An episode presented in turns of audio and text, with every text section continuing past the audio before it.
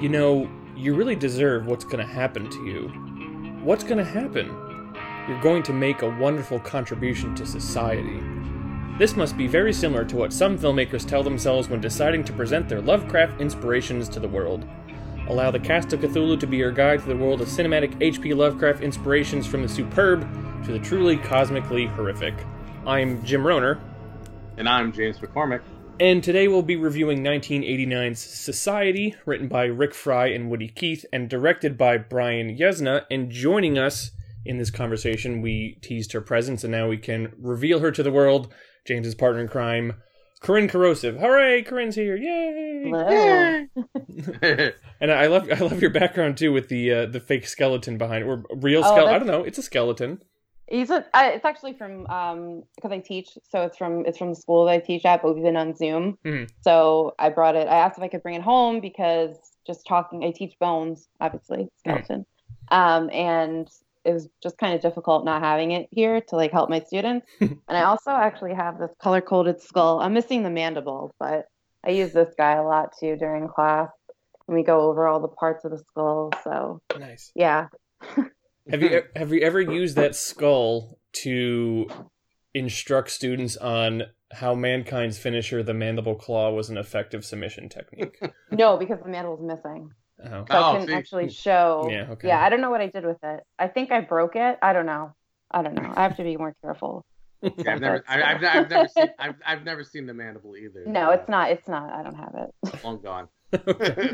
Well, preface to listeners, as we often do, we're we're gonna we're gonna talk about some other stuff before we get into the the uh, discussion on society. But before we we get into that other stuff, I did just want to, Corinne, you you you volunteered, you wanted to be involved in the conversation with society, and I guess before we get to anything, I'm just curious as to why was it this movie when when James said, "Yep, we're covering society," you're like, I want to be a part of that conversation. What is it about this film?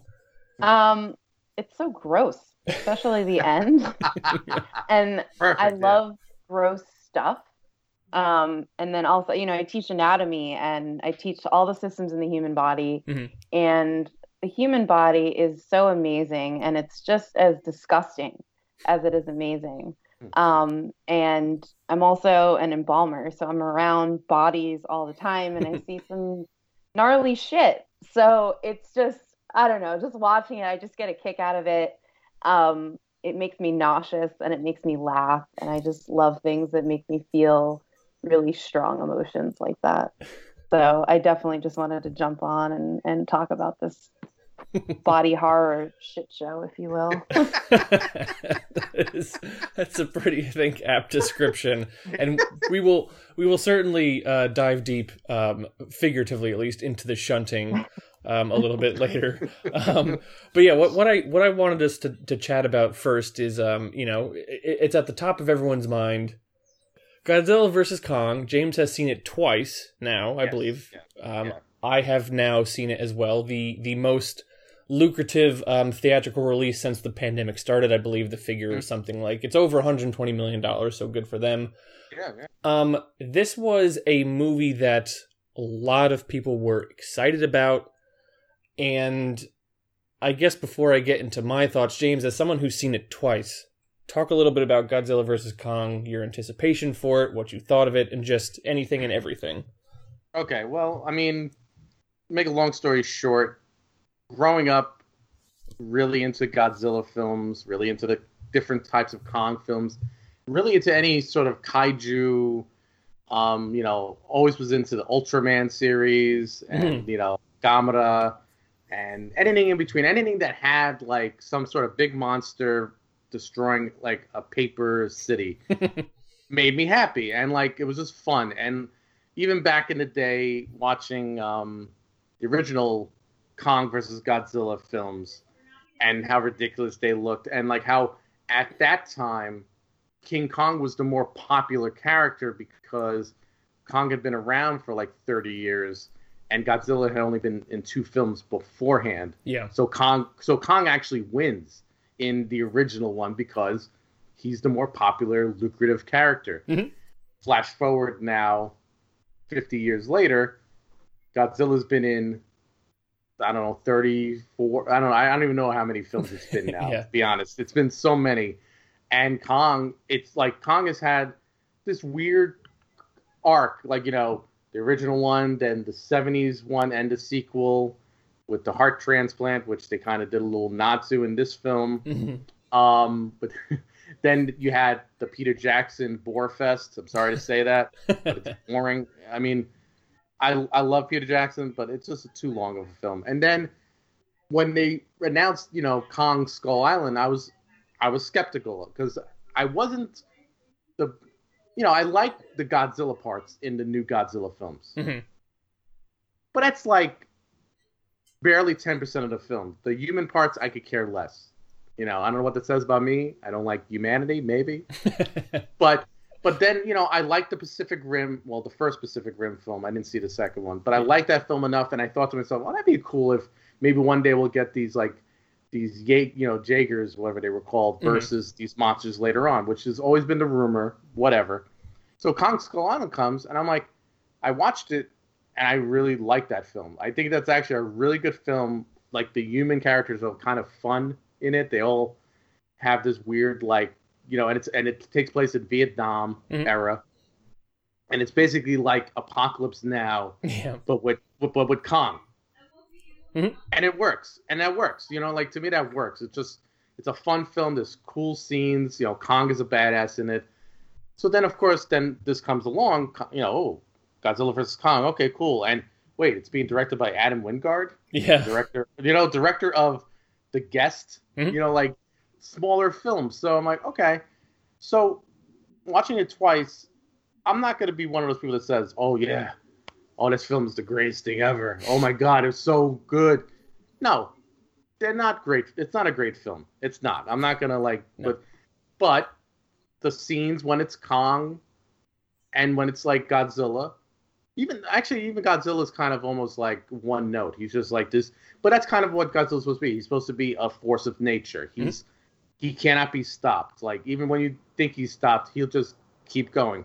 Kong, on the other hand, is the one we're supposed to be with. You know, like he's he just wants to be left alone. Like like you're why why do you got to torture this guy? You know, like like and luckily he feels a little bit of caring, especially for the little deaf girl, to the point like okay, I'll and you know and of course it's these two monsters that have so maybe fought before or maybe their ancestors, whatever you want to say. Mhm. And so when it's them on screen, I can't keep my eyes off of it. I think it's like just great spectacle. It's a great like there's yeah, there's CGI spectacles, but it's really good CGI. Mhm. You know, and I'm one to knock CGI when it looks like shit, and like I'm like, oh no, this looks really good. Mhm. Especially when you know Kong's ass in this film. It's very nice ass too. You know, It's, it's Um, taught, yeah. it's very taut. You know, uh, it's it's a battle of the uh, as I joked. I think I joked with Corinne. I, I I said, oh, it's a battle of the thick boys. They're both like thick monsters and just like fighting. And you know, the, the rest of the film I could care less. It's like, oh, okay, the comedic uh, podcaster. I'm like, oh, okay. Oh, Yeah. M- Millie Bobby M- Millie Bobby Brown with um the kid from Deadpool two. And Hunt for the Wilderpeople. Uh, yeah, which forget. is great, and I Yeah. and I like that actor, but Mhm. he, they're wasted. They're, they're- just one note characters of we're here just to kind of keep the story going, but do you really need those characters? Like, oh, they find out Mecha Godzilla, and then the whole Mecha Godzilla thing. I like the design and I like the fights with it, but it's like, okay, it's just free. It's basically just an electrical storm freaks it out, and now it's sentient. No, I liked it. I enjoyed it. I watched it twice, and it's like I was just like my eyes were like so wide when they were fighting. The rest of it was when I was like looking at my phone, going, "Okay, yeah. yeah, it's it's not a great film, but I'm kind of glad it's like the film to not really. I'm not gonna say reinvigorate Hollywood because it's, we're still not there yet, but I'm glad it's it's making money and people are having fun with it. It's just, you know, whatever. It's it's it's a it's a fun Sunday afternoon film. It's nothing more than that. You know? Yes, I fully agree with you. And uh, man, you hit on so many points and just like yes, yes, yes. But yeah, I now I, I will say I did not really grow up with either Kong or Godzilla. I'd watched a few of the Godzilla ones Mhm. Um, you know, specifically, I can remember the one where like you know, baby Godzilla has to keep stepping on his tail to get him to, you know, Yeah, actually breathe fire. But I, to this day, the only Kong movie I've actually seen is. Kong Skull Island, and that wasn't until recently. One, Wow. you know, my wife and I on Saturday evenings we kind of devote that to watching dumb action uh, movies. This this Saturday was a a double header with uh, Arnold Schwarzenegger's The Last Stand and Russell Crowe's Unhinged. Um, oh, oh, that's a that's that's a. I haven't seen Unhinged, but I've heard it's pretty unhinged. It's um, yeah, Got 'em. to- toxic masculinity the movie, I guess. Uh, and then speaking of thick boys, Russell Crowe in that movie, but um, but yeah. So like one day she just threw on Godzilla King of the Monsters. I'm like, sure, I've never seen this. Like, why not? And it, it's dumb. I I did not really Yeah. care for Gareth Edwards Godzilla. I thought it was a Gareth Edwards is a great director. I think that just needs better Mhm. scripts. I didn't really like Rogue One all that much, and I didn't like Godzilla all that much. Um, and so King of the Monsters, like, okay, sure, it's just him fighting a bunch of monsters, fine. Kong Skull Island, I thought was equally dumb, but at least there were some interesting directorial choices. You mentioned a lot of, uh, you know, taking place during the Vietnam War era and how that imagery really kind of saturates the, the movie itself. And I can't help but wonder how many dumb jokes about Viet Cong were made during the production of that movie. Um, Oh, probably so many. Probably. yeah, yeah, way too much. Um, but it's and then you know building up to the, the like. Listen, the MonsterVerse is like cool. Okay, I can kind of get behind that idea, and I know a lot of people were excited for this. And uh, full disclosure, my wife and I saw in IMAX at Lincoln Square, the like full true IMAX screen. We are we are both fully vaccinated. We actually not just social distance in the theater, but then moved even further away from people once we got into the theater, so that we could you know, um, uh, keep safe. And and and yeah, I, I have to say, if we had not seen it in IMAX, in fact, one of the reasons we went to go to the theater was this movie does not demand attention when you're watching it. Like, yeah, I, I I know I heard a lot about this movie is it comes as advertised. Godzilla versus Kong, that's what you're there for, that's what it delivers, and fine. And yeah, there's a lot of great action set pieces, uh, some beautiful imagery, like especially when Kong gets into like, you know, the, the hollow earth thing, like that that's beautiful to Yeah. look at kind of a thing. But Yeah. yeah, my, my wife and I both admitted in the lift on the ride home that like if we were watching this on HBO Max, there'd be so many times where we're just like looking at our phones and like, wait, what happened? Like, oh, I don't know, I wasn't paying attention either. And here's the thing, and I want to I want to put a caveat on that by saying like I also don't mind that people are excited for this movie. Cool, if that's what you want, that's awesome. We've been through a whole ton of shit in the last year plus. If you were seeing, if you were excited for seeing something which is, listen, I can turn my brain off. This is just dumb, and I can enjoy this, and especially the movie going experience. More power to you. That's wonderful. These movies are not for me. Um, and Yeah. I have three main like takeaways from these movies. Um, probably the biggest one is the thing with the MonsterVerse and setting things in different time periods is there's no momentum. So like you get to know the characters in Godzilla, you get to know the characters in Kong, and then here's a new set of characters, and who who could Right. give a shit about these people because you know, and I know that that's kind of the point because you're there for Godzilla and Kong, but also I can't really be invested in a movie when the CGI creations don't talk and don't really have an arc. So it's like, what am I supposed to be caring about here? Because you know neither Godzilla or Kong are going to be killed off. You know that for a fact. Of course. Yeah. Which is, you know, then someone could push back. It's like, yeah, well, after the end of the snap in Infinity War, you knew Black Panther wasn't going to be dead. You knew that, you know, um, why am I forgetting anyone else who disappeared in the snap? well, well, Spider Man, Yeah. Doctor Strange, Yeah. like all these characters, you knew, like a comic book, they would come back because there's too much money to be made with them all. Yeah, so so I, I can't even I, I can't even argue too much with like well there's low stakes because in the in the the Marvel movies uh, there's also not a whole lot of stakes but who who gives a shit about Alexander Skarsgård character? Who gives a shit about Rebecca Hall's character? And, and and just like and it's I don't know it's it's I, I'm I'm going back and forth between like you know because a lot of the Marvel stuff too are CGI creations. That huge end battle at the end of Endgame is largely a CGI creation, but Yeah. there was momentum because we followed these characters and we we had some type of investment, or I should say, I had some type of investment. But it's weird to me that I'm seeing a lot of stuff. I, I mentioned this to James uh, off mic, but I listened to a podcast where there's a guy who who is a who is he loved the Snyder Cut because he said it's one of the best superhero films of recent memory because, quote, something happened, which is odd because, one, what happened or what Snyder planned to happen was basically the entire arc of, you know, Infinity War and Endgame. Right. Um, and yet is excited, was super pumped about Godzilla vs. Kong, which is a movie where nothing happens emotionally or, or in terms of narratively. You're just there to watch two giant beasts battle it out. And it's cool. It's just it, it's it's not it's not for me. There's nothing there's nothing for me to to care about. But having said that, I I'm glad that I saw it in the theater because it forced us to put our phones away and just kind of be there in this visceral oral visual experience really. Um Right. having having said that I I don't I mean this has been making a lot of money. I can't imagine how the MonsterVerse will continue because it's just like it's rinse repeat, man. Like I I don't know what else they can do to build on this. No, and, and and that's that's the thing I think about. It's like okay, so this is still the same Kong from Kong Skull Island, but that but that's forty or fifty years ago. Mhm. You know, forty years ago in that world. So Kong is old now. Like, Yeah. He does look older. He looks like more worn. He's been through the ringer. Godzilla, it's the same Godzilla supposedly from whatever times. Mhm. Um, you've already had King Ghidorah who gets killed in Yes. the last one. You had Mothra and Rodan. They're dead. They have to. They and you know with all these monsters they come back. They they have clones, whatever the fuck.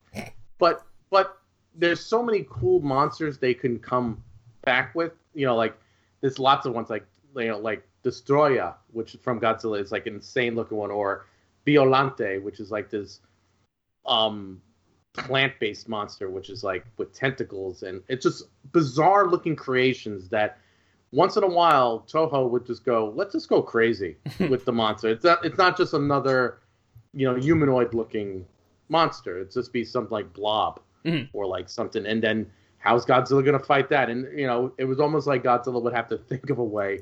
Shit, I'm because always the humans would try to help, and they don't get destroyed. Like, oh, we have this new ship, and the ship would get destroyed. And then the next film they'd have, oh, it's version two, and it would do a little more damage and get destroyed. It's like, how much money do you did these people have? They keep creating these new weapons, and they just keep getting destroyed every film. Mm-hmm. Every film, it's the same. But there was something like weird joy about it. But again, the Godzilla films back in the day, they would have similar characters come back and forth, and like, or certain actors would come back yeah, and yeah. play different and, and they would play different characters but the japanese you know fans were familiar with them. So it's like okay he's back and oh um she's back but oh they're different but that's fine. I know them so i'm familiar. And and godzilla's godzilla you know. Then they got into the you know, the stuff you said like with the fucking baby godzilla like where's the mom? Like what? Like where, where you know like don't get me wrong i don't want to see you know uh, like you know we're going to be talking about society. I don't want to see uh, a sex scene between godzilla and his mate. I don't want to see that if if the next installment in this has Kong and Godzilla making out, oh I'm I'd I'll, be all for that. I'll be cur- I'm curious to see that. Um, and the one, and the one thing i wanted the most and and, and i would have groaned but in the best way was after you know spoiler alert you know ultimately they join forces and fight mecha godzilla yeah, I mean, you knew which that I saw, happen. com- yeah, which I saw coming from a mile away. But afterward, when you know Kong is all worn out and Godzilla's like leaving, I, I just wanted to do a little fist bump, or Yeah. even a big fist bump technically, and then peace, and then Godzilla leaves. Like I'm just going back into the ocean just to go to sleep. yeah, no, Bye. but I, th- I think we're on something here. Make the next installment kind of sexual between the two of them and have Adrian Lyne direct it. I think that could be Oh. something that's interesting. I yeah, and, and I think it, it, and when I say these movies are not for me, once again, this is not meant to be a criticism towards it. It's just you know different strokes for different folks.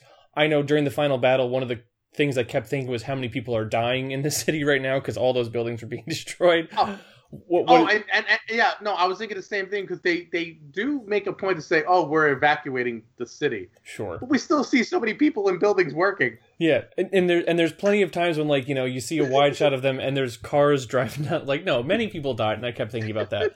Um, and, and I'm wondering how much I should be upset by the fact that this film wants us to not just accept but be entertained by the fact that one of our protagonists is a conspiracy theorist, Yes. and another one is a vulnerable teenager who believes his shit and he turns out to be right and like that Right. and, and now what he turns out to be right about is something that's you know the fate of, of of humanity or the world or whatever but also this is a dude that regularly bathes in bleach and encourages people to do it. And millie bobby brown is like yeah this is obviously this is smart to get rid of this shit. And then it turns out he's right. And like wh- wh- why what? That's this is this is not a thing that should be No. cool and acceptable these days. And also i love brian tyree henry. The movie thinks he's a lot funnier than he actually is. Or i should say the character. The, the movie Yes, thinks yes, the character is a lot funnier than he actually is yeah, I, I, every line. I mean, and he's trying his best, really but is. every line is groan worthy, and it's just like, like I'm. Oh, I was just like, please, just let's go on. Like, like yeah, the bathing in bleach. I'm like, you'd be dead after a few weeks of that. Come on. 100% yeah I love the joke. Oh, he drinks it? No, stupid. He he bathes in. Oh, that makes sense. Yeah, no, that's that's much better. That's that's more easily uh, acceptable for us. Yeah, it, it's just it's very it's very strange and yeah, I mean, and I can't tell if Kyle Chandler's minuscule part was Oh. like they just didn't do much for him, or if he's like I don't really want to come back, you know. But I guess if I only have to work like two days, then fine. Yeah, you're gonna give me a few million for this? Cool. I'll come back. Yeah, it, it's I, I don't know. It- It's it's dumb. It's not for me. If you enjoyed it, that's awesome. Um, but yeah, it, you know, th- this is the first time I've gone back to the movies in in well over a year. Uh, so it was just I felt, and then seeing had as the, you had seen it, uh, I felt it was something I had to talk about. I guess I do have one final question for you, as someone who regularly took in a lot of these stories, which did involve people in costumes breaking uh, small fabricated cities. Did you also watch a lot of either Power Rangers and or tattooed teenage alien fighters from Beverly Hills? Um, I don't know what that second thing is at all. um, I should, but I did watch. I did watch Power Rangers with my brother because it was an excuse just to watch something with him besides wrestling. It was like, oh, okay, even though it was still people fighting, Mhm. you know, same same thing. And then we all, of course, because of Power Rangers, we watched Big Bad Beetleborgs, Oh yeah, um, I forgot about that one. Superhuman Samurai, Cyber, Cyber, Squad, Squad, yeah, and VR Troopers. We are VR yep. for life. Um, Troopers Three, Virtual yeah. Insanity. Yeah, virtual insanity. Yeah, like Mhm. with, with, yeah, with, with the dog that talks. Yeah, um, Shamir. um, but yeah, but I know that's a funny thing because I know Corinne was a big fan of Power Rangers growing I was up. gonna say like that was my shit. Yeah, that was that. that Yeah, I had I had the yellow gloves. Oh, it I had those. hmm My parents regretted buying them for me because I wouldn't stop and it was so annoying. Um, but no, I love I love that. I used to play Power Rangers um, at lunch with my friends at recess Oh, nice. um, when I was little, and I was a Yellow Ranger because I, I didn't want to wear a skirt because I was like a tomboy. So and I didn't like pink, Hmm. but now I like pink. But anyway, um, but yeah, no, I really, um, yeah, I love Power Rangers. nice. it's still and, it, and it's still going strong today. I Yeah, still love them. Yeah. There's two different series at at every time every, every year. There's two different series going on because there's so much footage they can use from the Japanese shows back in the day. Yeah. No. And they came out with a movie. Yeah, I remember it came movies. out. It came out on my birthday, uh, like a new one recently, like a couple Oh. years ago. Oh, I like oh, that oh, one. oh yeah, oh, yeah. the new I one. I, like that see, one. I didn't see that one. The the remake. Mhm. So- Charlize Theron was um, Rita Repulsa. Re- No, Charlize Theron? No, it was Elizabeth it? Banks. Elizabeth Banks. Sorry, I get my Banks. blondes mixed up. It's okay. Um, yeah, no, it was a good. I okay. liked it. I liked it. I like a lot of people like threw shade on it, but I don't know. As a as a as a young fan, you know, and then like rewatching it almost at like my thir- in my thirties, it was it was great.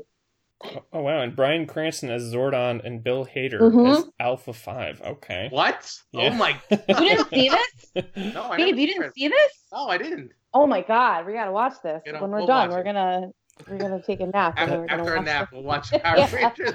I, I'll report back soon. I, I will say I, I was I was into it in, in, in a little bit at first as well, which is a little bit embarrassing because I was sort of at an age where like older people were like, "You're too old for that stuff." Like what? Because I I was how Right. I, I was I think in middle school, and so it was, it was kind which I guess I'm still a child at that point. Yeah, you're still a child. But people were like, "No, this is for like kids, kids."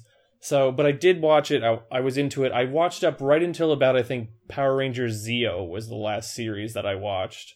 Um, but I was emotionally invested in Tommy as the Green Ranger, and then his powers got Yeah. stripped away. Then he became the White, White- Ranger, and then Jason comes back as the Gold Ranger later. that Yes. huge fucking pyramid thing. But yeah, no. it- Oh my god.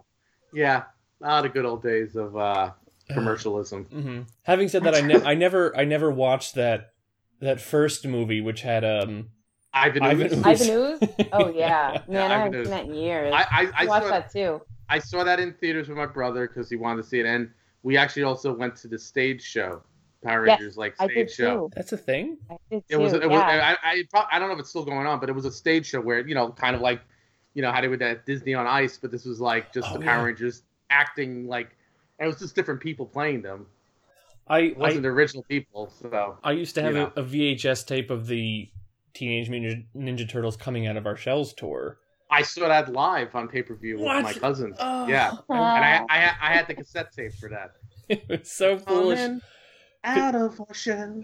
Yeah. because one of Oh. them one of them played a, uh, one of them played a one string bass which is like that's Yes. that's not a thing No, that's like the worst. Well, look at our fingers. You know, like yeah of course oh my god, so uh oh, anyway but yeah that's that's um that's kong versus godzilla that's kaiju that's power rangers that's whatever. Um we should obviously spend a lot of time talking about the thing that we're here to talk about which is society. So um yeah i guess we we've got we we already kind of heard from corinne james um What are your thoughts uh, on society? Because I'm sure I know you've seen this before. Fan of Scream Mad George and his effects. This is the second time I've seen it, so it, it changed a bit for me. But I want to want to get to you first.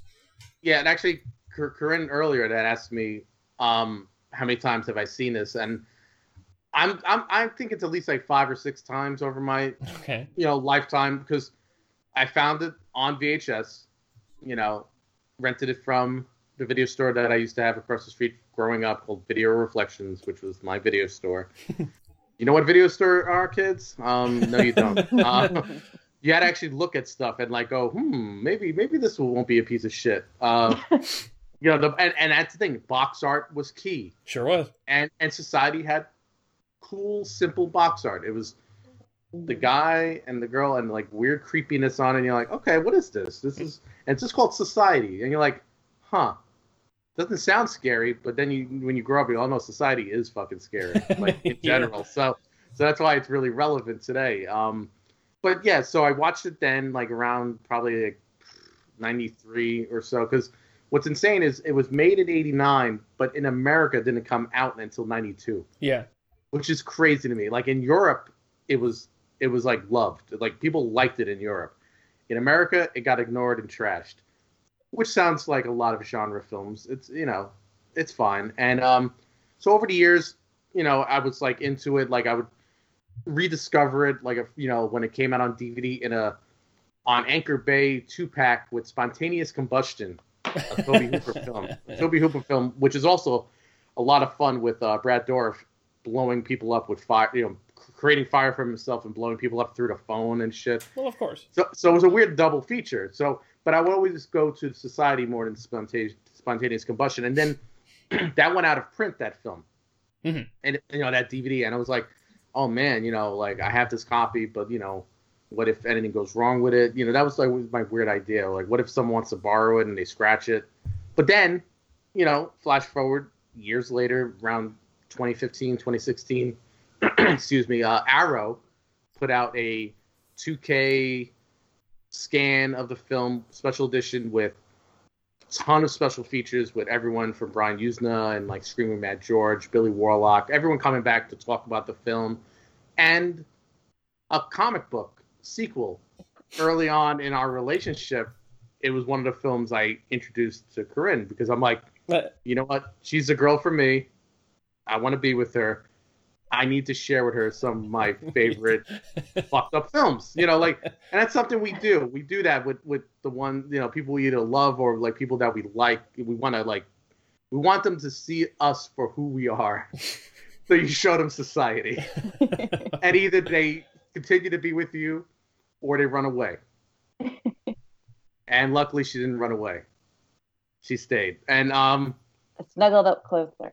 yeah exactly and and and you know and I and you know ultimately the right reactions happen. Like she was grossed out, but like also laughing. Like, and that's what I think about this film. It's it's got this weird like arc of you know we're not sure if Billy's crazy at first. Like if you watch it, if you don't know, if you've never seen a trailer, you don't like know anything about this film. If you watch it from start to finish, if you if you introduce this film to someone for the first time and go, "Hey, watch this film," and then you see their reactions, and it's this pathway of, is he crazy? Because every time you think, "Oh, he sees something weird," it's like, "Oh no, it's not." Mhm. His his sister sh- is normal in the shower. Why is he looking at his sister in the shower? But like, more but- important question, sure. right, right, exactly but but then it's these weird things like he hears something and he goes and it's nothing and all these different things but then it's there's a point in the film when it's like okay no you were right the whole fucking time. It's actually worse than you think it is. You're thinking it's some weird sex shit. Yeah it's beyond that and it's beyond anything you can comprehend. And that's what gets crazy and that's kind of what i love about it because it's it's got like the humor it's but it also has like the gross out stuff but it also has some creepy stuff in it like in some stuff that you have to look at like wait and like we we're like billy where we're like wait did we just see that Mhm. is she, is she reversed is her body like her ass and her and her breasts are the same side what the hell's going on like what like why is the, why is the dad massaging the daughter and they're all in lingerie what's going on here what and like fucking weird. Right, it's a little weird. Yeah, it's very, very. Um, I don't know why, but again, when the last, you know, the previous four years of Trump, I always felt Society was the perfect film for the, for the for the Trump era. Mhm. And I've, yes. and, I've, and, and I've said this to people, and they like go, "What are you talking?" And like friends of mine and people that are like, you know, were in the same mindset and go, "What do you mean?" And I'm like, "Just watch it." And they watch it and they go, "Oh my god, now I can't imagine." And it, like these, this is what these top Republicans are doing behind the scenes, just shunting and whatever the hell they're doing, and I, I could, and, and, and, and and feeding on the lower class yeah. I, I and it's and, and I think it's an advanced like idea. And remember, this film took place right after the Reagan era yeah. and right into the Bush era. hmm So it's relevant. It's kind of like how like this film and like They Live are very relevant of their time, but yet they still make sense today. hmm And it shouldn't be, but Mhm. it does. And that's kind of what I, I what I love about this film. I think it grows in popularity over the years because it's still relevant and it's and and you know and then you like again like you said earlier it has the screaming mad george special effects which Oof. are so ridiculous and gross out but like it's all practical it's Yeah. like yeah, oh it my looks- god that's it an looks actual really good. Like, right? I mean, like I said earlier, I've seen some some stuff, and I see things that right yeah you know, you see bodies in ways that you're not nor like you don't think of that, and it's just you know Yeah, in the beginning, especially, it's like super off-putting. You're just like, whoa, what what is what? But um, but yeah, so to see it, it and I'm I'm always like commenting on the way the special effects look in movies, like the gore effect. I'm like, oh, that's bullshit. Like, ah, I, I don't want to watch this anymore. That's not oh yeah like, yeah like, you're like the He's blood like, no, but it's a movie. It's a movie. I'm like, I know, but it's ruining it for me. Like, ugh, I don't know. But but this one, this movie actually, like the blood stains on what's his name's body, the ex-boyfriend from the beginning. oh uh, blanchard yeah, on Blanchard's body, like it looks pretty, like it looks good. And then even when the bodies start morphing, the way like you can kind of see where bones started contorting, it's just like, and the veins and the muscles, it looks, it's, yes, it is good. It looks really good. I, I love that insight into it's sort of like coming from this, you know, uh, let's say forensics background for you. You Right. you could see something and then be out like turned off like, oh, but that's not how it really looks. Which is sort of how every New Yorker watching something which is supposedly set in New York but filmed elsewhere, like that's not what that fucking neighborhood Right, looks like. Get out of here. yeah well that's toronto get out of here yeah, like come, come on, yeah, or, or you know, I'll even, yeah, that, that's a that's a larger discussion, but that's that's so that's super funny. That's interesting to me. Yeah, I I this was the second time I'd seen it. The first time I saw it was a few years ago when I I think signed up for Shudder the very first time because that was one of the that was actually one of the reasons I signed up was like everyone keeps telling me I need to see this movie, so I'll I'll, I'll see it. Um, Right. And at first, I, I think the first time seeing it was just I was so kind of overwhelmed by the visceral experience of it because that shunting yeah. sequence, like it's not brief, like that they spend a long time in there, and I, I am glad that IMDb confirms it for me because it, it, certainly feels like a film which like they conceived of that and then built a story around it. Um, so and, and you know in the, yeah. the, IMDb trivia it says Brian Yuzna claims he back engineered the film's plot points based on special effects ideas or gimmicks, stating he was more interested in the surrealism of the story than the logic and. Oh yeah, we can get into that because that that uh, that checks out because there's not a whole lot of logic to this movie. But no, the the shunting right. is it's actually in a way years later it's it's more upsetting for me to watch than it was the very first time I saw it, and yeah. maybe that says something about how my my body and mind are, are changing or whatever. But I just I found it so much more like, uh, like uh, you know, and I was I was just recently on the Pod and the Pendulum talking about Inside, the new French Extremity film, and even that mm. one years later, it's harder for me to watch it now than it was yeah. that first time. And I guess adding in that element too of just we said on the last episode one of the reasons that we were inspired, for lack of a better term, I'm sorry, to watch this was just the horrible shit that was happening to you know the um, Asian American and Pacific Islander communities here, and just this idea of what white society does and how hostile is and how it you know is so hostile towards things that are that are not like it. And in this one you have literally an incestuous self-consuming group that's like we need to maintain this order this status quo. It's like this is actually this is sickening on an emotional level as well now. It's just it, it's like sickening at that. And then it gets like i was thinking like well you know they're telling them like you're scum you're shit. Then why are you eating us? Well it's because we can. And that's that's the point that it's like that that's what makes it even scarier like a horror a horror movie on a different level like that social commentary just because people like that people that are not necessarily everybody in high society but i mean whatever people right, that are greedy people that are greedy do some disgusting shit. Like i know some really greedy people and they do some really like heartless like like i don't understand it like that's where I, that's where I, I can't like understand and that's how i know i'm like not a piece of shit like i can i know like well, why would you eat me if I'm if I'm like a piece of shit? If I'm, yeah, I'm dumb, gross. like yeah. But like that's where I would draw the line. You know, like that's that's logic to me.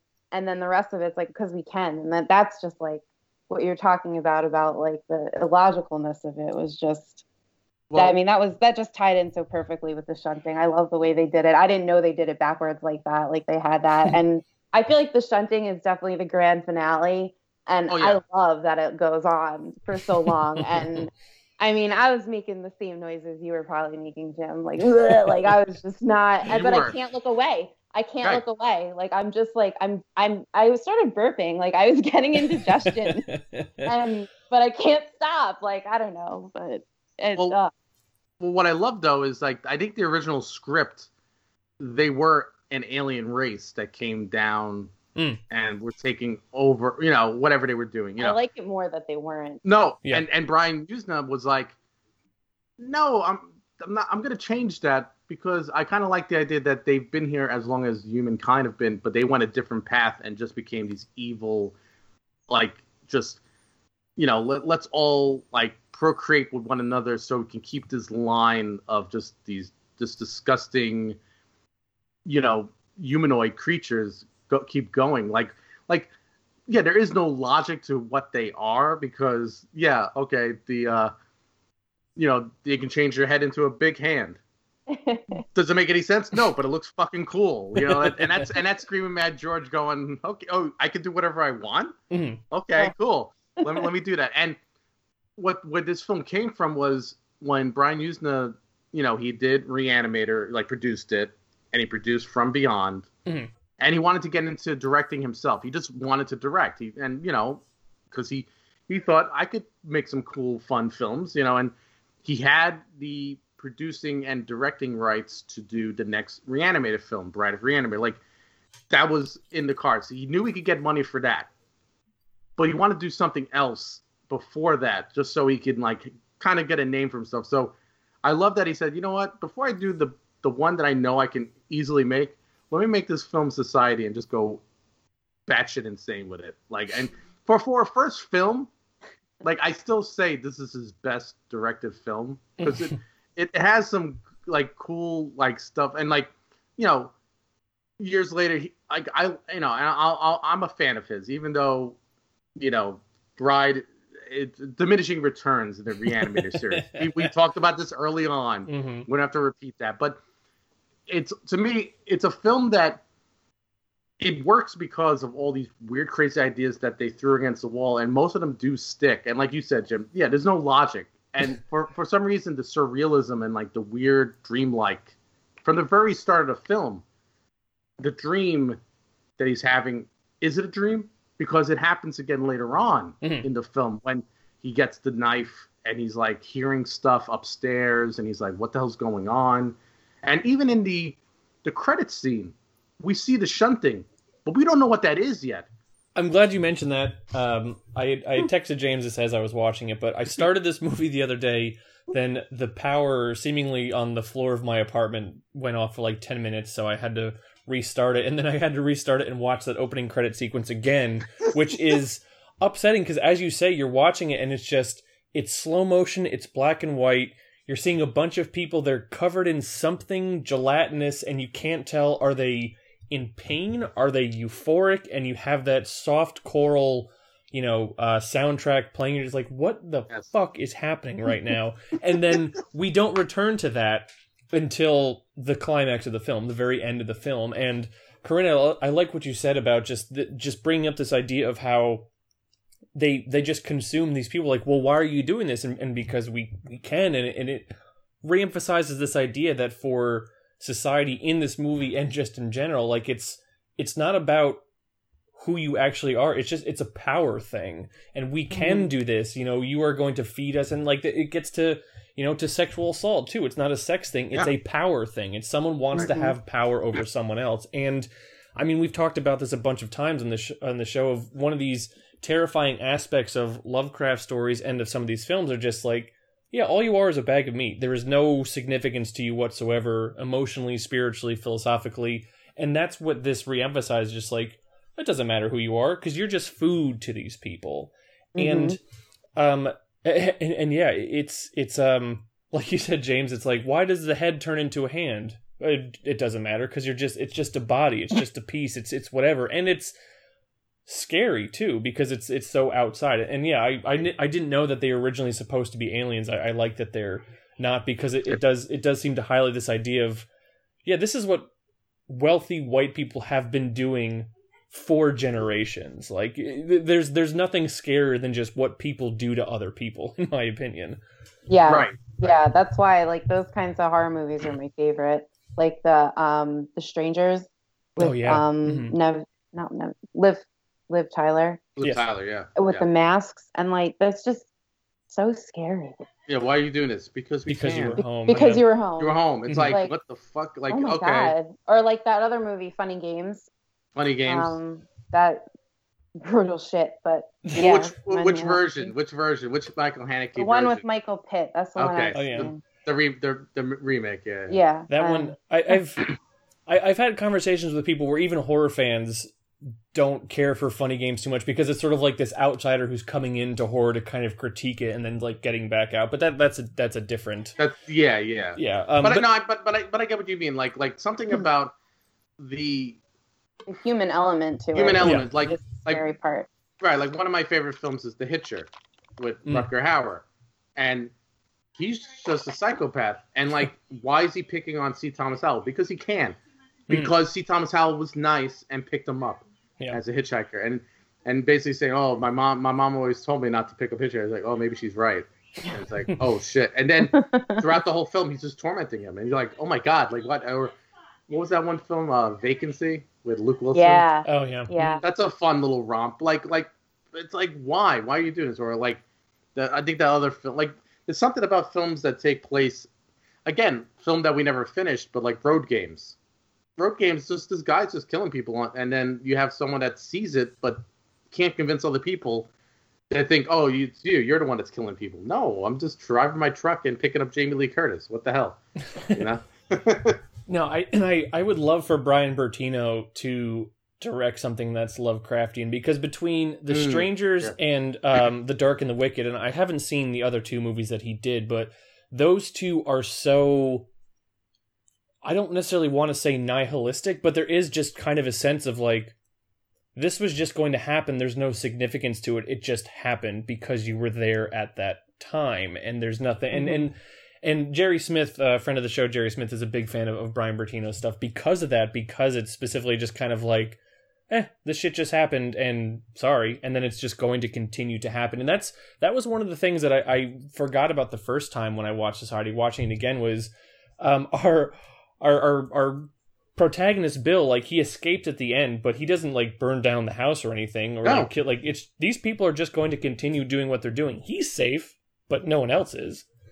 Yeah, and even though like he, you know his, his friend is with him and like um the girl, what what's her name, Cassandra or Clarissa, Clarissa. Clarissa, and she's one of them. Mhm. But she's you know fallen in love with him and like wants to, but they're always gonna you know technically you think about it, even though like technically Billy's dead now because they killed him off, Yeah. but he's always going to be on the run, Mhm. like because he can out them at any time, or can he?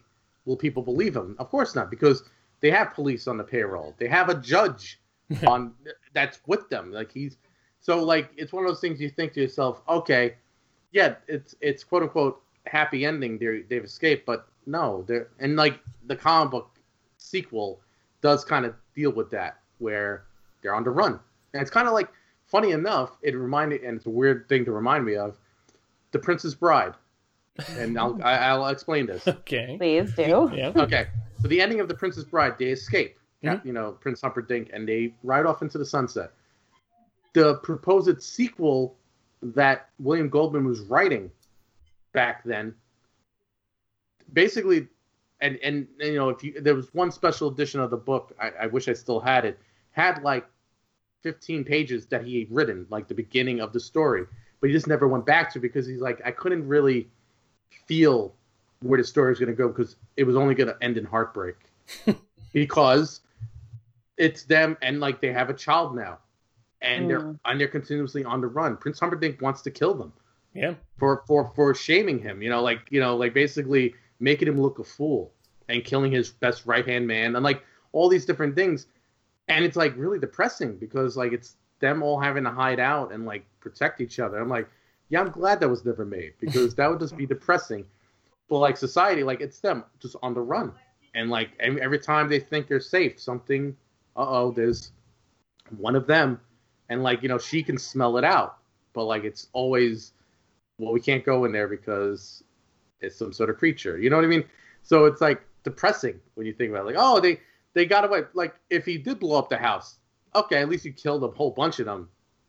It make, but no, you only killed one of them.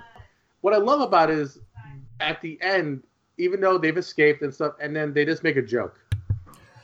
Like, and I kind of love that because even with their own kind, even like when their own kind has died, it's like whatever. And it and it is a very much like like it's one of those things you know someone of that high society dies. Well we'll find someone else to take over. We'll get someone else to fill that hole quote quote unquote. And that's actually to me even creepier that it's like this guy they were like oh you know ted ferguson like you know you're gonna be a big one and like he dies. Eh we'll get someone else because there's more of us than you even know. And that's creepier to me.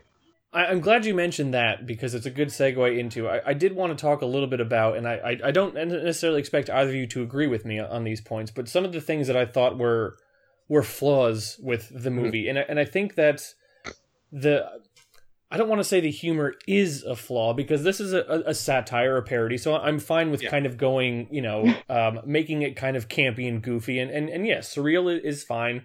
Um, in my opinion, ending it on that joke of like, well, it seems like we are going to have an opening in Washington after all, is sort of like it it undercuts a little bit the danger of everything we've just kind of experienced and gone through, especially with Billy.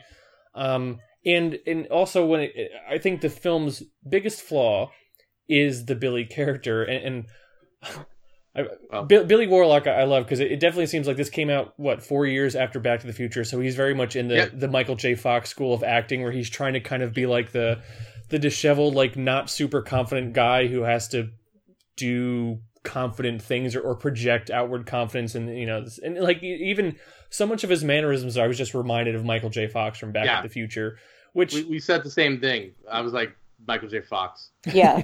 straight up, you know, um, which is fine, makes sense. you know. but we're we are we are supposed to believe that Billy is is this one that they are. I, I don't want to say seeking, but he is supposed to be kind of the black sheep, the standout, the one who is not who is who has never really been in sync with his with his family, and yet I'm not really sure that that is conveyed very well because like he's not really an outcast. I mean, he's not blonde like his family is, but also like he's on the basketball team. He's up for like the the you know class president in the debate at, at what is it, like Beverly Hills Academy or wherever he is. yeah, yeah. So like he is himself kind of a standout character.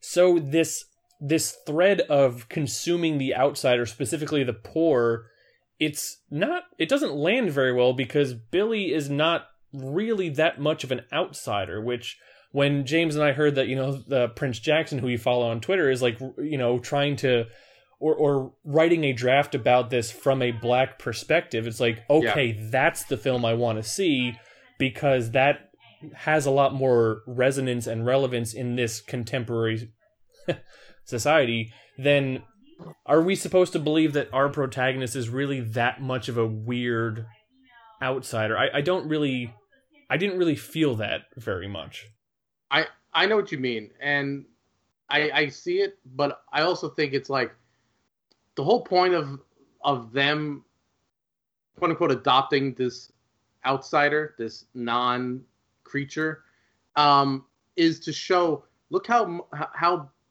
basically look how much we can make him like of a high society, but yet then we're gonna sacrifice him anyway. Like, look, he can be the, one of the most popular kids at school but we still don't we still look at him as a piece of shit. And he feels that. He know you know he feels that from his parents. You know billy warlock you know he's trying and again maybe if you had someone that looked more like a michael j. Fox and because billy warlock you know billy warlock's a, a good looking kid. You know he's good looking. So like you look at him go well what's the problem?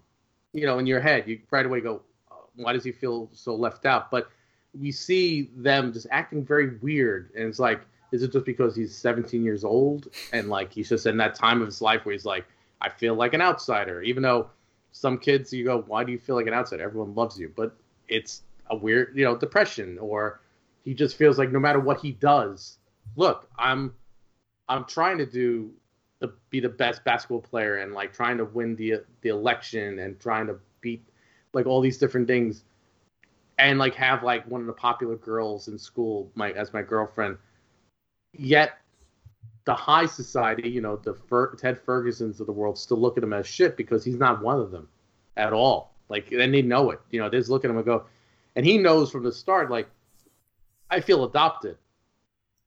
And even Clarissa, Corinne actually noticed a line from her when he's, what, oh, oh, what do you, um, do you know my mother's maiden name too? And she says, oh, real or adopted? I mean, I could see how um, you would want, not you, but people, anyone Yeah. would want more, you, the proverbial you, Mhm. all you, um, would want a little bit more to see how he was different. But I picked up on it right away. Um, I thought it was conveyed, like, at least to me, from my point of view and my experience, my life experience, my relationship with my parents. Um, I kind of like that he was so he was well liked. He did well in school. He was on the basketball team, and like yeah, everybody likes him. But his parents were just like every every time like he was like, hey, I'm gonna go to the beach. They're like, okay, bye. Like yeah. go. Like Mhm. they wanted nothing to do with him, and that's what I felt like that hurt him. Um, even before you know all the crazy shit started happening, I felt like he wanted his parents to like not like idolize him the way they idolized their daughter, and Right. they just didn't. And we know because he was adopted, and I feel like him being adopted was their way. I don't know. I felt I felt like he was kind of like a like a gift for for um, Jenny, right? His sister Jenny's coming out. Like I thought that was going to be like part of it. Like that was why, you know, Mhm. when she when she was of age, like he was going to be. That was like for everybody to enjoy and the and the, and the judge and everybody.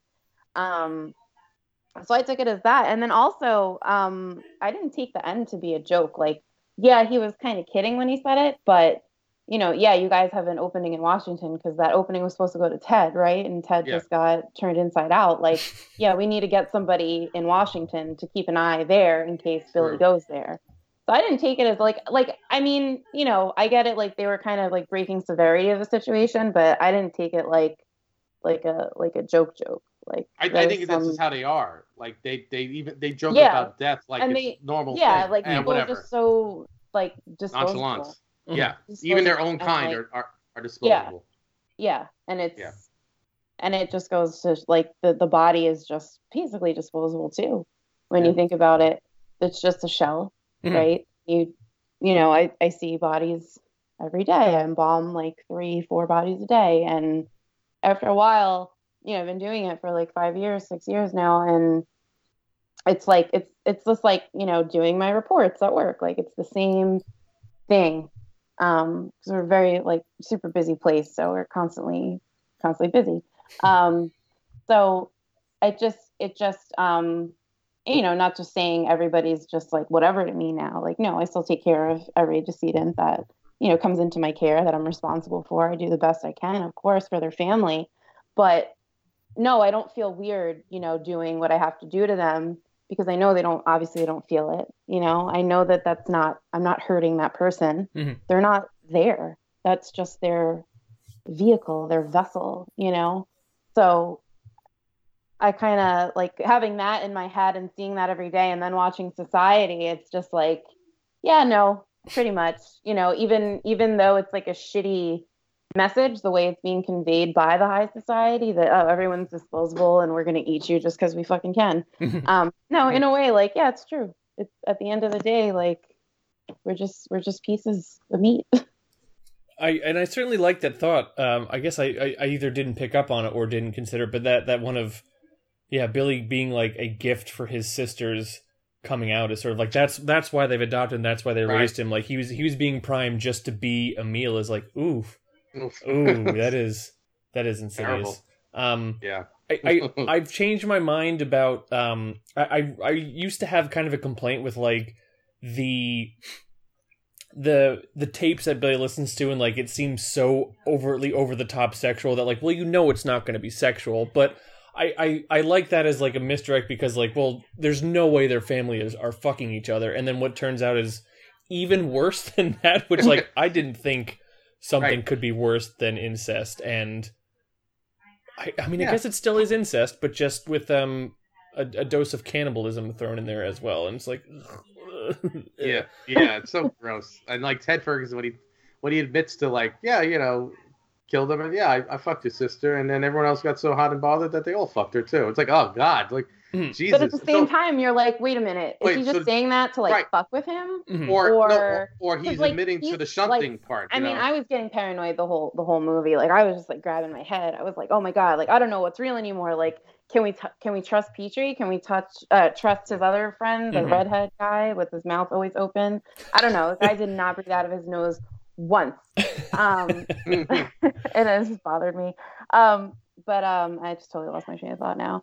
I, I guess, and the, the one thing I will offer or, ex, or expound on when with my initial criticism was, or even if the film took a little bit more time to to make it seem like this, you know society was something that someone would actually want to be a part of instead of just telling us that you know because you know they're all they're obviously all wealthy white people but we don't really see anything which is like ooh damn yeah i could see how billy would really be tempted that he wants to be a part of this group i mean his girlfriend's sort of like i want to go to ted ferguson's party but other than that yeah. it's like wh- what is it about these people that you want to be a part of it and it's there's some stuff there but i, I do think it's you know um I, that that's why I guess I'm excited at the prospect of a, of someone else trying to to remake it because I, I think it could be improved upon.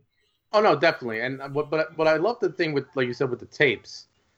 Okay, so what I love about that is, you know, Blanchard records all this stuff secretly and then they find out, but like it's this horrific, you don't know what the hell's going on. And then what I love is that when he gives the doctor the tape, so that means they went out of their way to record a new tape to sound almost like the tape, but changing words. I like to me, that I find that even more demented. that they like he that he called him, hey, uh, Dan, and you know, J- Jim, come come by and like and and you know, bring the daughter. We're gonna have to record this over again. Mhm. And then like probably getting joy out of that, like, haha, he almost got us, but we're gonna make him feel more crazy. Oh yeah, I love that. I love how No. psychotic it was. I love how ridiculous the tape was. It was like, the, how did you mistake that? Because I know what I heard too at the beach. Right. Like we both, me and me and Billy heard the same thing. Like, right. oh, and then man, like nuts. and then when Blan- you know, he calls Blanchard from the doctor's phone. Oh yeah, say- the say address. the Oh man, I was like, and- why would you do that? But but remember the whole thing with why don't you trust me? I'm your I'm your doctor because you're supposed to trust Yeah. your doctor, right? yeah, So it's this paranoia, and like even he jokes about it being paranoid, like, "Oh, you're paranoid. I'm, I'm not paranoid. I, I know what I know what I believe. I know." Like he's just snapped now, Billy, because he's just like, "What the hell? Like, what do I have to lose? I'm technically dead now." Yeah, no, there, there's something very insidious about that where it's like we're gonna do this again and really fuck with this kid, like that, almost that idea of like we're gonna psychologically break him down before we actually Yeah. physically break him down. It's like, Yeah. that's It's so bad, yeah. Like that- that's actually more like terrible. Like like so he was just he basically he was just brought into this family to let's see what we can do with this kid, like and see how long we can like last. And like oh, it's, we're lucky enough that it's it's almost lasted till like the coming out and like the the, the party with the judge and like oh yeah we're gonna we're gonna have a good feast tonight. Oh, we got this other kid too who's been like you know trying to you know yeah meddling. Oh, this is great. We're gonna Mhm. have a two a two for one tonight. It was like It's a like- show for them. Yeah. Wasn't that what what the therapist was saying at the end? He was like, "Oh, showtime, Billy!" Yeah, like it's showtime. Billy. that, that everybody got to act like act like his sister, act like his parents, act like Well, act whatever. Well, no, and then they all get to act like what they really are, which are just this, these monstrous people behind the They scenes. They're just on the terrible. just- Yeah, ugh. Yeah, and it, I was thinking about this as I was watching it. That you know, we, we we've obviously we we do a lot of Lovecraft spiritual influences on there, whether it's direct or indirect. Uh, this one, I, I would not consider Society to be Lovecraftian, but certainly Lovecraftian elements, especially when it comes Yeah. to the ones when when we get away from the, the monsters and the cosmicism and that kind of stuff.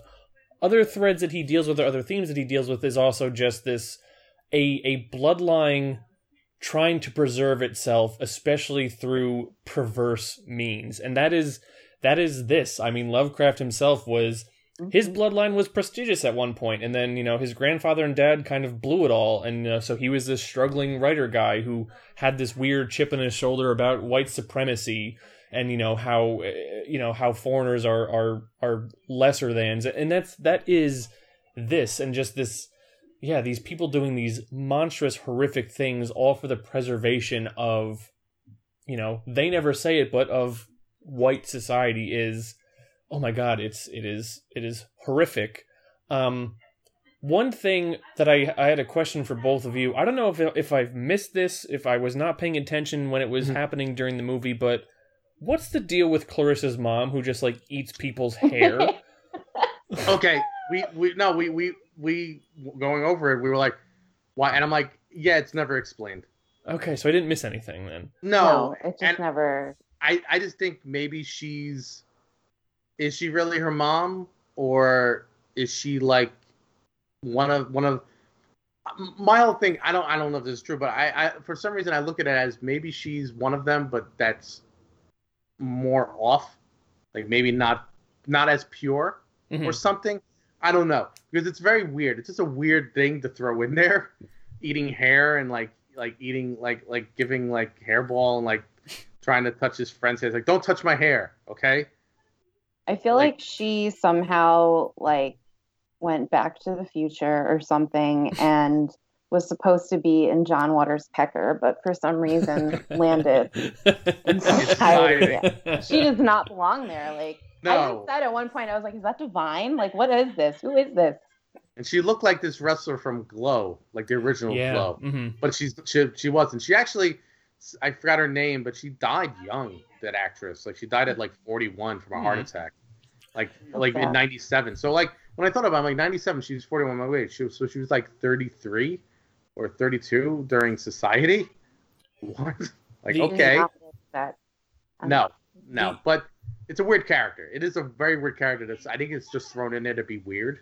Well, the and and that's the thing. Like it, it unfortunately plays into just like a trope in a lot of '80s movies. Like, oh, it's the dumb Yeah. fat person, which is, ugh, but yeah, the Yeah. I guess the the mythology that I've crafted for myself was that she she was obviously born a bit different than the rest of these people, but because of her family line, they're like, well, we can't consume her or destroy her, but let's shove her aside too and not really give her any attention because she doesn't represent Right. us. which is funny you say that because that also reminds me of I never wa- I really didn't watch the the show version of Preacher, but the comic book version of Preacher. Yeah, and you had you had the whole Christ line, like you know you had the basically the, that Pope character and his son, who was mentally handicapped, like he was just pissing on people and screaming like weird expletives every so often, like jerking off and doing these awful things because he had the mind of like a three year old. yeah, but he's the next in line to be the leader of the Catholic Church. Yeah, because of, of like centuries of inbreeding have left. Right. Like, well, yeah, this is what what do you expect is going to happen? So that's maybe what it is, but it's not explained. But I think maybe that's a little allusion to, yeah, you're not always going to be even even in their society. There's still people that are quote unquote lesser than, Mhm. but like you said, Jim, they can't get rid of her because she's one of them. Yeah, We can't. It's just, but she's more of like we'll keep her, keep her away, but then they leave her behind. Well, I think I never thought about that before before that, like where she came from or what her purpose was, but it's also more like social commentary on society, like Yeah. with Rosemary Kennedy. Um, oh yeah, right. They Yeah. they put her in a home. She was a little bit different. Mhm. Um, we can't have that. Um, we got to just kind of push her aside, like they do in this movie. They wanna they don't know how to treat people with mental illnesses, so they just kind of push them aside um, and put them in places where they don't belong and are not getting help. And she's obviously not getting help, right? And they just push her aside. They don't, you know, they can't get rid of her because she's family, but um, you know, like they did to Rosemary, let's give her a lobotomy. Maybe that'll help. yeah. That's That- it seems like. She it seems like she had like some sort of like lobotomy or something. She Hmm. did. Right? oh, she did, oh, right? No, I'm- Rosemary Kennedy. oh, no, I'm not- talking about- not- Yeah, oh no, I know. But no, and and, and I, I do kind of get the sense with with Clarissa's mom that because she keeps going for the hair, like she probably witnessed a shunting, but she couldn't process it very well. So like she's she's trying to consume people, but like the in the weirdest, like most kind of skewed way because she doesn't fully understand how the process works. That, that's yeah. I mean, saying all that, I, we're we're doing more to explain it than the movie does. Actually, you know, because it's true. Because even when you see the shunting going on, they are eating hair. Mhm. It's so gross. It's like like wet hair, wet long hair, just like like licking it. It's like get out of here, please. With that, I know. Just talking about it, it's like ugh, so gross. And For me, and that's very hard for a film to do. Yep. Especially for me, like like I'm I seen like, but like you said, Jim, the older I get, and certain films, like an Inside, Martyrs, and you know just films that are, like so visceral, where you're like, am I gonna get any enjoyment? Like Society, I get more like not because of the shunting, but, but because that's so over the top. I get enjoyment from the Mhm. ridiculousness of it. You know what I mean? But I still get grossed out by it. But like other films, like or like the guinea pig films from Japan, or you know stuff like uh, you know never I never liked Serbian film, but you know what I mean, like films like that or human centipede films. I don't get enjoyment from that. Mhm. Like I don't like like no, once that was I watch just it. anatomically impossible. I could not. That- I was like, this too. is ridiculous. This is just ridiculous. That's the other thing. Yeah, like when you when you date a uh, you know when dating Corinne, like that's a big thing. Like if it's not anatomically like possible, if it's ridiculous, even if like in human, human centipede they try to show the, what's the science? It's a fucking picture. It's a diagram. Oh, I'm gonna put And this you're person here. going, And Like, get the fuck out of here. yeah, like and then ten, and then the next one, ten people, and a hundred people, and a thousand people. Like, no, But um, it just it also reminded me of another movie. It was called The Disappointments Room, Mhm. um, with Kate Beckinsale, and yeah. you know they move into this house, whatever, and then there's like this room upstairs. Apparently, the family, to you know, I guess they're maybe to protect their lineage or whatever.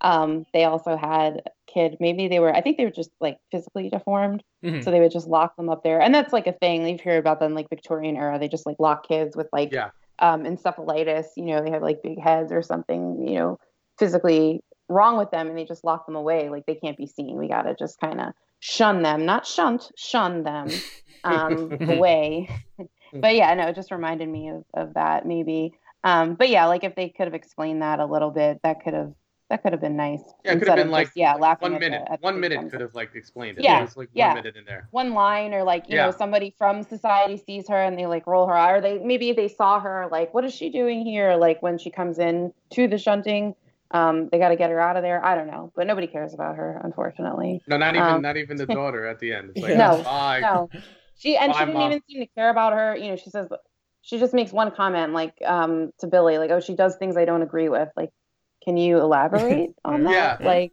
Like, What? yeah, it's very is, she, odd. is yeah. she eating people like what what i don't know Yeah, I, I- I don't know. I don't know if I have much else to add. Uh, the one thing I will say is I, I don't, for the life of me, understand how the Clarissa character would fall for Billy. Um, yeah, that Yeah. you know that he's really punching up on that one, so good for him, I guess.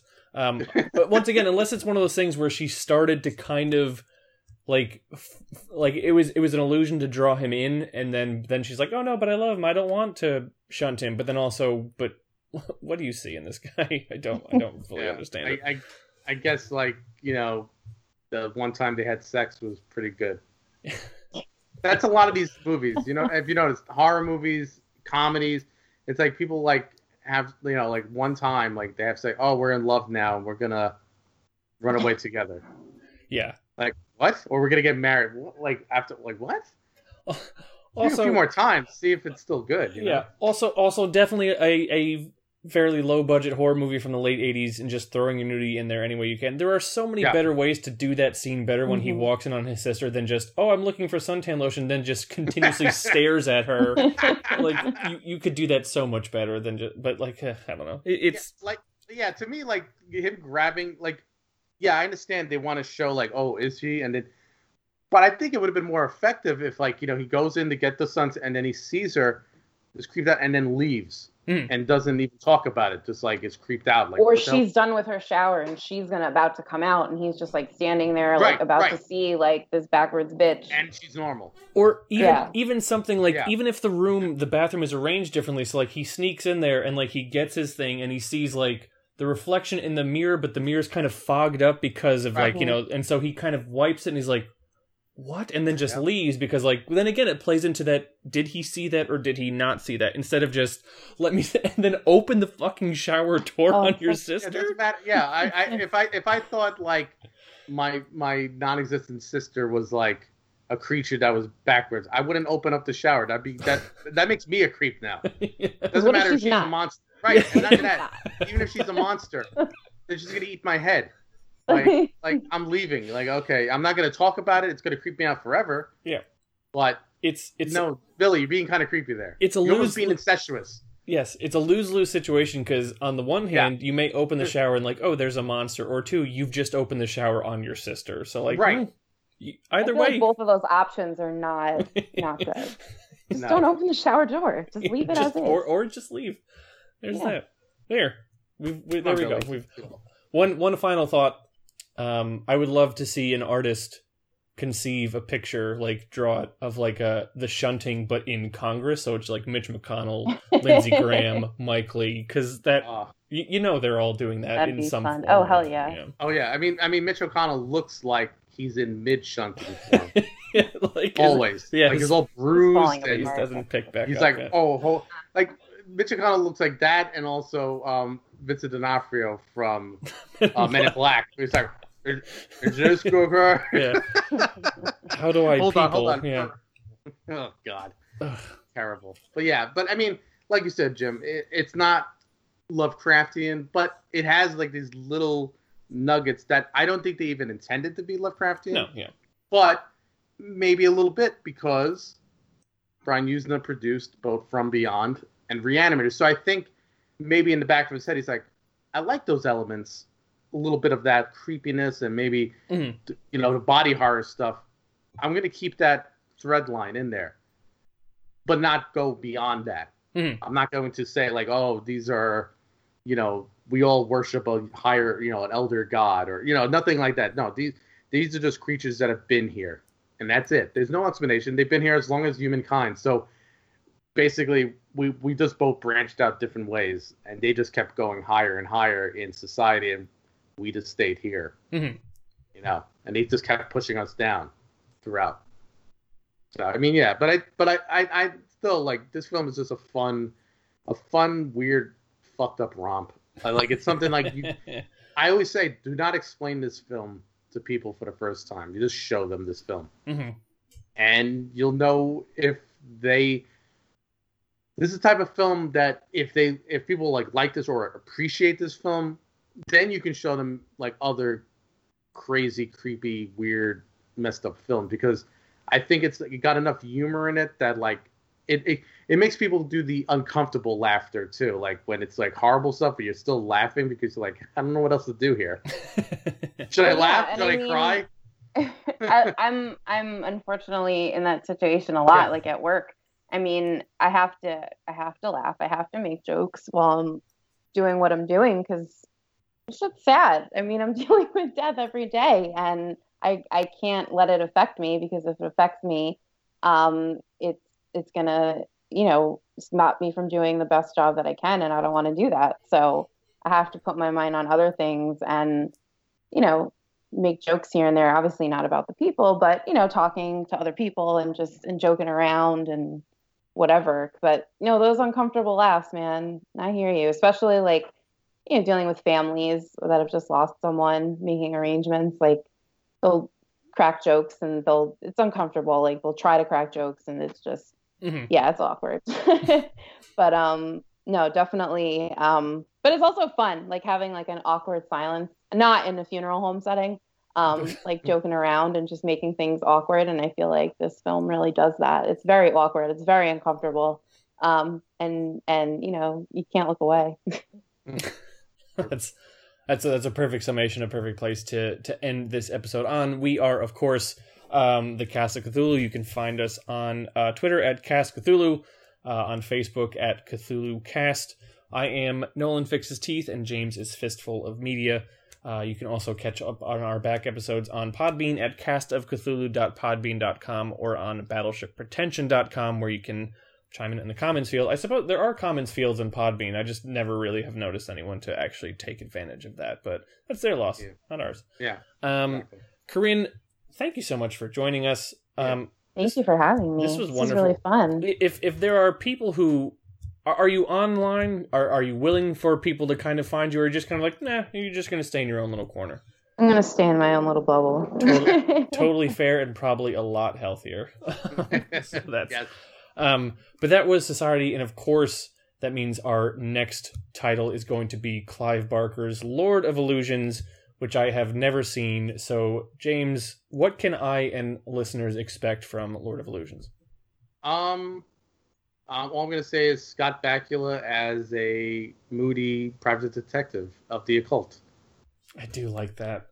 Yeah, that's all I'm gonna say. That that that that and the guy who plays Benny from The Mummy, playing the hip, um, like uh, what do you call it? like famous, world famous magician, Mhm. like like like David Copperfield who does these crazy things. But it's so it's so funny seeing him in this film and going, wait, that's Benny. well, what? Same guy, only two years. What? But yeah, it, it, it's it's a bizarre film, and it's it's one that like you know, it's Clive Barker's last directorial effort, Hmm. but I think it's one that deserves more like people watching. And I think if you're gonna watch it though, try to see the director's cut. It's a little longer, but I think it fleshes out the story more. That's all I'm gonna say. Interesting. Okay. That also reminded me of a, a note that I forgot to mention earlier. If you search for Society on Amazon Prime, or Mhm. Amazon in general. You'll actually, at least on my Roku, there were two versions. There was the Prime one, which is from 1989, and then the one Yeah. that you have to pay for from 1992, which I think is also like a minute longer or shorter. It's weird. They have two versions there. Um, That's weird because like even the Blu-ray, it's just one version. yeah. Although I think actually now that I'm thinking about, it, I think it's one is the Prime version that you can watch. The other one has a different date, a different rating, a different uh, duration, but it's just kind of like you click on it, it says like add to watch list or whatever. Like you can't actually watch it. It's- it's, Oh, just okay. there, it, which is very strange. I'll, I'll figure out at some point why Amazon does that, but that's that's what it does. So, but uh, noted, I will seek out the director's cut if possible. In addition, I can't imagine they're connected in any way, shape, or form. But I'm going to reread uh, Lovecraft's Nyarlathotep because I have that in my head. It's sort of like a model for this movie. So maybe it is, maybe it isn't. We'll figure That's it out. yeah. Yeah, we will figure it out um, next time where we will be talking about uh, Lord of Illusions. But in the meantime, we will be waiting and dreaming with Dead Cthulhu in his house in R'lyeh.